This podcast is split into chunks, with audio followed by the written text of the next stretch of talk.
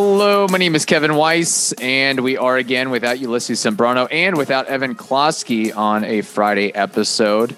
Uh, but they're still the host, co host of the Locked On Rays podcast, part of the Locked On Podcast Network. Thank you for making Locked On Rays your very first listen every day. And remember, Locked On Rays is free and available on all platforms, including YouTube at Locked On Rays. Also, be sure to follow us on Twitter and Instagram at Locked On Rays. And you can email us anytime, lockedonrays at gmail.com. Well, since we last spoke, it was a happy day on a Wednesday mailbag episode as the Rays uh, offered up a really, really impressive comeback against the Cleveland Guardians on Tuesday night, uh, winning six to five. But uh, the last couple evenings, weren't so special for the Rays as uh, they were allergic to scoring runs, evidently uh, losing two to one on Wednesday, and you guessed it, two to one on Thursday against a Guardians team that don't look now. They are sneaky, sneaky, sneaky good, uh, and I think they're better than myself and others around baseball are probably getting uh, giving them credit for because they may lack the name recognition and cachet of some other ball clubs out there, but I would not be surprised in the least if several weeks from now that we find out and we see that the Guardians are the American League's representative in the World Series. Uh, they've got the pitching, they've got the starting pitching, they've got the bullpen, and I think they've got just enough hitting and clutch hitting and scrappy hitting and guys who play the game the right way and play to the very last out and uh, do what is needed to eke out a ball game. And I think uh, the Indians are they're a fun team. They're a fun team. Just like the Rays can be a fun team, the Guardians can be a fun team. And um, not that this is a Locked On Guardians podcast by any means, but uh, in watching them over the last three games, we learned a couple things. We learned that uh, evidently size doesn't matter uh, when you're Steven Kwan and Jose Ramirez. And, uh, you know, the other thing, too, that I, I guess lacked to mention was the infield defense and just the defensive play in general from the Guardians, whether it's Myles Straw making impressive uh, head diving plays in the outfield or the Guardians infield. Let's put this into perspective. They got Jose Siri to ground into a double play. When's the last time that's happened? How often has that happened? So, this is a team, again, it doesn't necessarily uh, tickle you with star power, but I think they've got just enough between Andres Gimenez, Amed Rosario, Steven Kwan, Oscar Gonzalez, uh, of course, Jose Ramirez.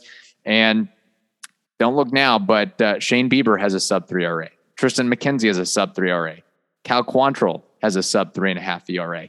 And uh, the Rays, as of this recording anyway, uh, still are not yet in the playoffs, still have not clinched that spot. Um, I think they will. I think it's very, very likely that they will. Uh, they need either one more win or one more Orioles loss, the magic uh, number being one, I guess. And uh, something tells me one of those things is going to happen within the next week or so, as the Rays, of course, have three games against the Houston Astros and then uh, three games against the Boston Red Sox, all on the road, while the Orioles finish up against the Yankees and Blue Jays. So I would imagine that it's only a matter of time before uh, the Yankees or the wow, uh, before the Rays, before the Rays are enjoying a little beer and champagne, maybe a cigar or two, as they would be making uh, what is it now? Their fourth, what would be their fourth postseason 2019, 2020, 2021, 2022. Yeah, that's pretty good. Um, yeah, so it's unfortunate that the Rays uh, lost two of three to the Guardians and squandered opportunities. I mean, they went one for 10 with runners in scoring position in game two. Game three, they had bases loaded with one out in the top of the ninth. And uh, the pitcher, I believe, for the Guardians, Karinchak, had walked, what, three straight hitters, and the Rays still can't capitalize. And yeah, it's unfortunate that Ji-Man Choi struck out at, at, a pitch that he had no business swinging at uh, in that uh, matchup. But at least for for Ji-Man Choi's sake, it seems like he's getting on someone a little bit of a role, somewhat getting things going with a multi-hit game uh, in this Guardian series, uh, getting uh, a double and then uh, getting a base hit off a lefty, and then he made a terrific leaping catch from first base. So maybe you know somebody besides uh, Wander Franco and Randy Arozarena have to step up and contribute, and maybe it is Ji-Man Choi at this juncture. We know it's not going to be Kevin Kiermaier. We know it's not going to be Brandon Lowe because those guys are hurt. Um, but yeah, of course, it's unfortunate that uh, the Rays are now. I mean, this is three straight series that they lost um, over the last couple of weeks. Uh, they got swept by the Houston Astros. Let's remember that. They lost, uh, well, well, let me take that back. The Rays split this series against the Blue Jays and then uh, lost this series against the Guardians. So losing two of three series, I mean, it, it's not ideal, I guess, is the way I would put it. But there were some positives. There were some positives to glean uh, out of this series against the Guardians, and we'll get to that. But first, we have to tell you about Bet Online. BetOnline.net is your number one source for football betting info this season. Find all the latest player developments, team matchups, news, podcast, and in depth articles and analysis on every game you can find. And as always, BetOnline remains your continued source for all your sport wagering information with live betting and up to the minute scores for every sport out there. The fastest and easiest way to check in on all your favorite games and events, including MLB, MMA, boxing, and golf. Head over to betonline.net or use your mobile device to learn more. Bet online, it is where the game starts. Now, before I get into uh, one of the bigger positives, uh, yes, I do have a positive from uh, this Rays Guardians series. I need to put this out of the way first. Um, the Rays, unlike previous years, are not getting it done in close games. The Rays are now 7 and 17 in one run games on the road compared to 20 and 8 at home. Uh, broadly, more broadly, the Rays fell to an R 27 and 24 in one run games and 11 and 10 in extra innings. And as it stands today, if the Blue Jays keep doing work and the Mariners keep doing work, Tampa Bay very well could find themselves right where they uh, right where they were uh, this week in facing the Guardians on the road. And I don't think that's something that uh, you necessarily want to look forward to if you're a Rays fan, considering the Guardians, as I mentioned, better than what I think the baseball world thinks they are. Uh, but they're 42 and 33 at home, while the Rays are 34 and 41 on the road. So just put that into perspective. Um, and you know what's so funny is that I look at the standings, I look at the division leaders, I look at the wild card, uh, I look across baseball, and it just gets me thinking. It kind of gets me giddy in a way because there very well could be a possibility that next year uh, we talk about the Orioles uh, on the come up the Red Sox, quite frankly, I don't know what they're doing. I don't necessarily know what their plan is short term, mid-term, long term, but uh, they are somewhat around a 500 ball club. I think they have 75 wins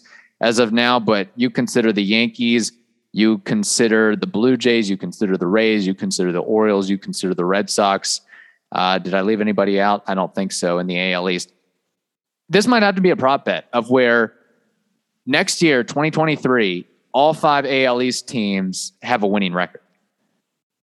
Or at the very least, get 80 wins a piece, at least 80 wins a piece. Um, I think somebody, I think they all could eke out another 81 or, or get to 81, 82, because when you consider they're already this close as it is, I mean, you're already this close to having so many 500 or better ball clubs or winning ball clubs.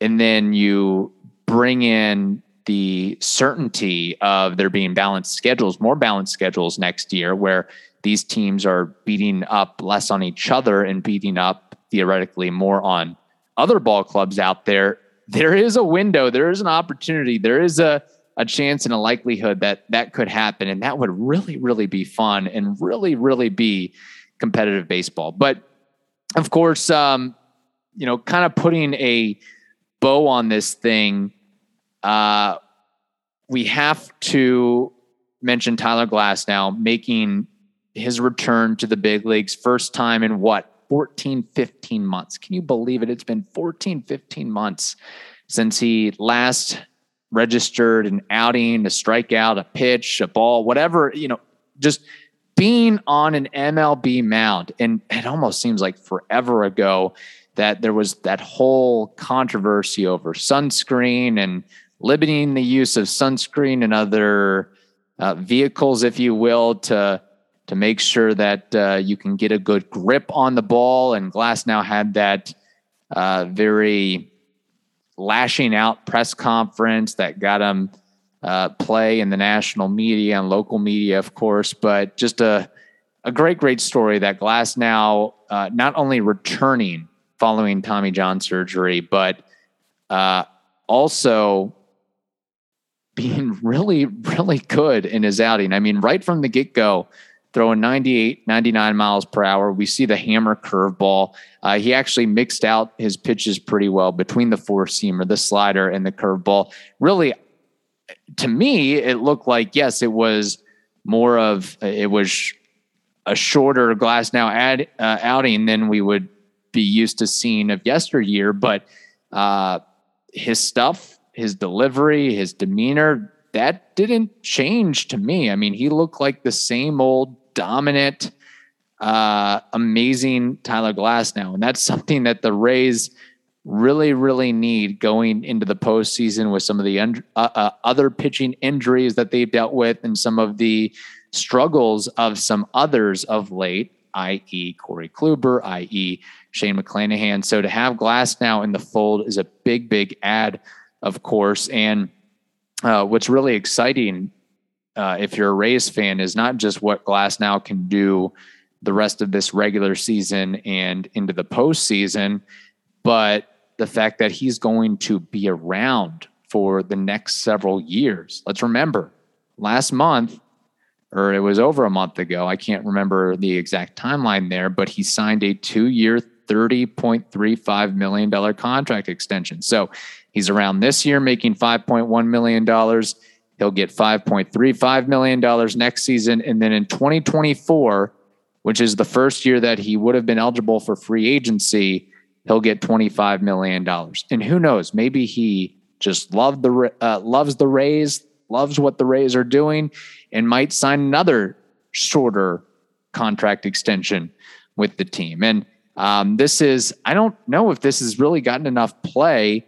Uh, the fact that the Rays are stepping up and paying them they're stepping up and paying people. They step up and pay uh, Manny Margot. They step up and pay Wander Franco. They step up and pay Corey Kluber. So this should really actually get you excited uh, for the future if you're a Rays fan. Of you know maybe they will go out and, and throw some money at a at a bat in free agency or two bats in free agency or a bat and an arm in free agency. This that that contract extension, as short as it is, but still throwing 25 mil per year at a guy is not very Rays like shows me that they're for real and they're in play and they're serious about uh, getting things done, if you will. Now, are they going to go all overboard and outspend so many other teams? Probably not, but at least they're spending to a threshold that we think they should spend. Um, so Glasnow, uh, again, the stuff was really good. He worked three innings, allowed two hits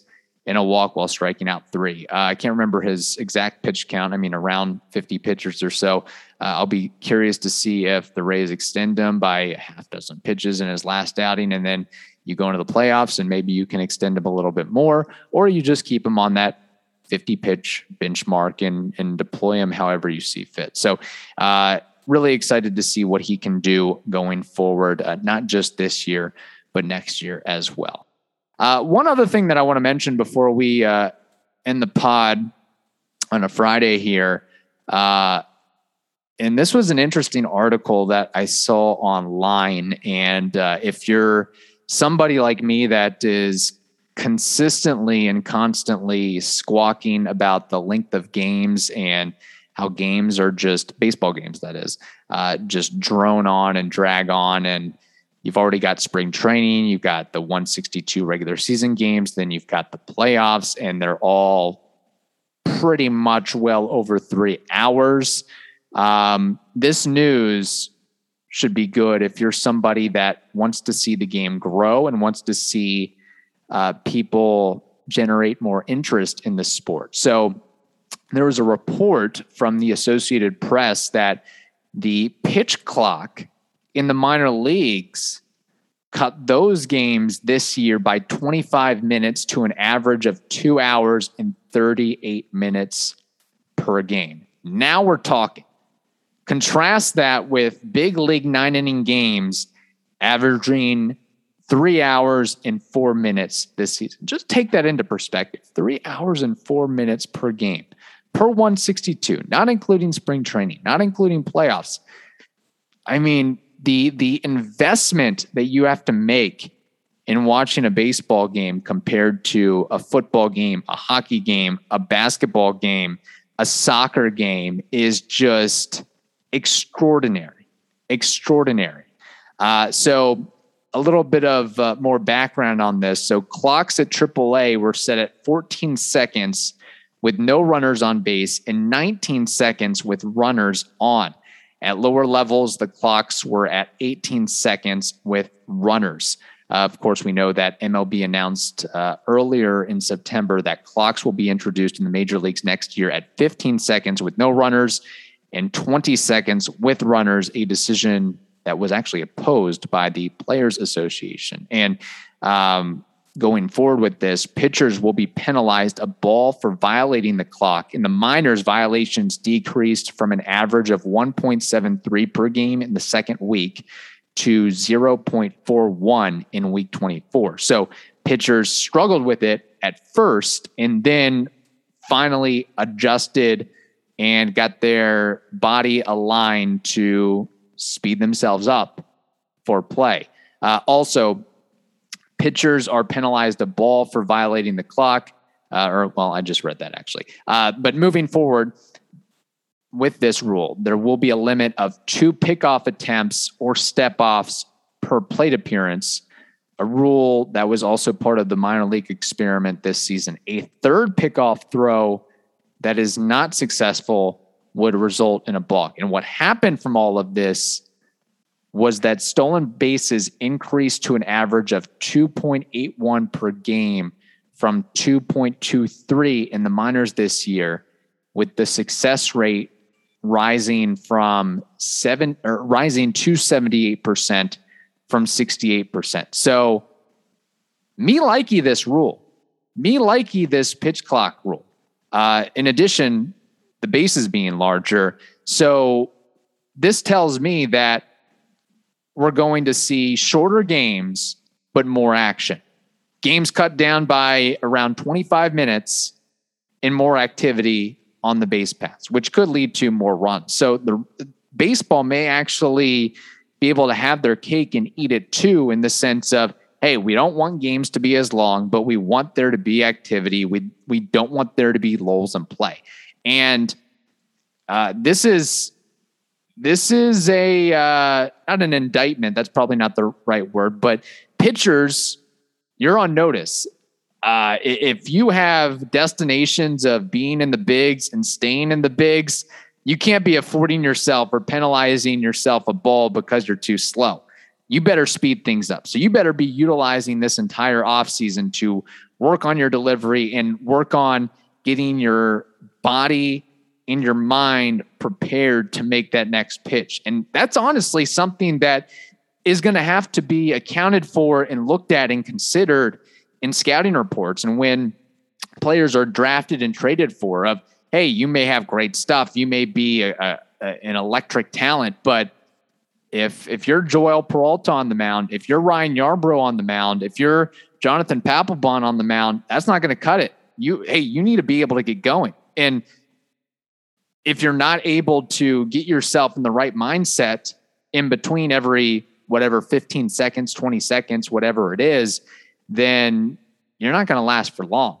So uh, it really puts another puts another challenge on pitchers out there that they have to they have to be mindful of that. In in some ways, it really could help some guys because they're not overthinking. I, I feel like sometimes these pitchers they get into uh, paralysis by overanalysis. Like you're you're thinking too much. Just get the ball and throw it. Get the ball and throw it, and be an athlete up there. And and sometimes that can solve all your issues. But I am excited for this for these rules changes because, man.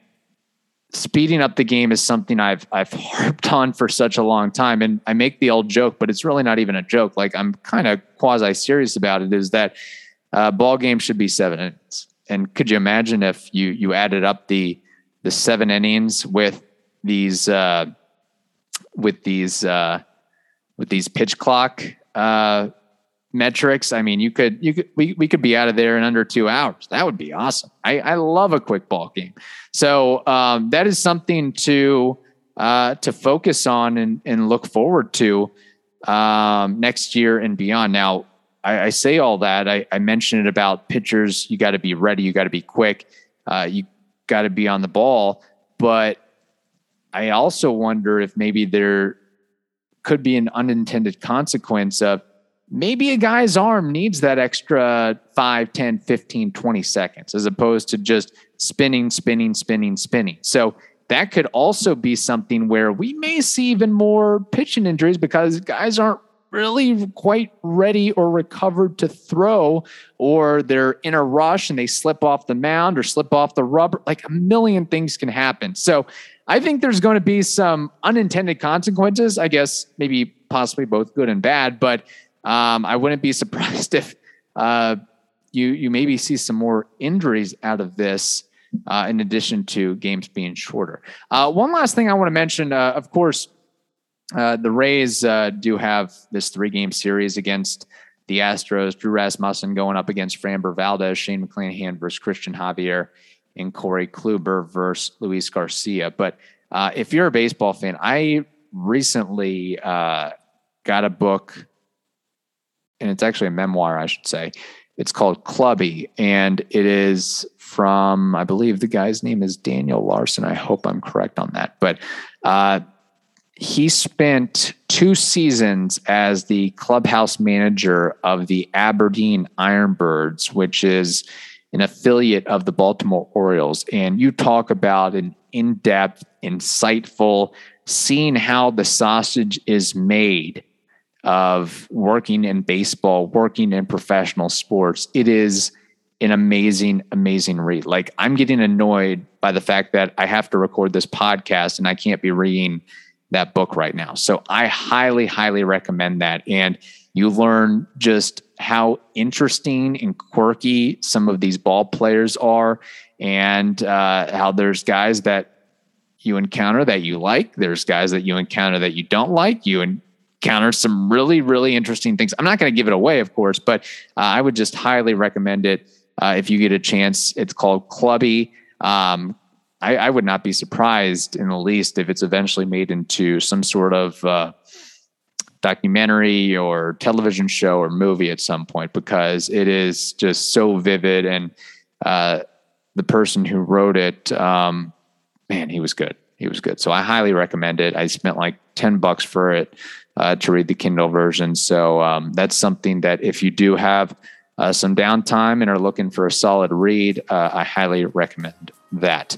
All right. Uh, thank you for making the Locked On Rays podcast your very first listen every day. Now make your second listen the Locked On MLB podcast. That is also free and available on all platforms. Hope you all have a wonderful day. Stay safe, and we will talk to you next week.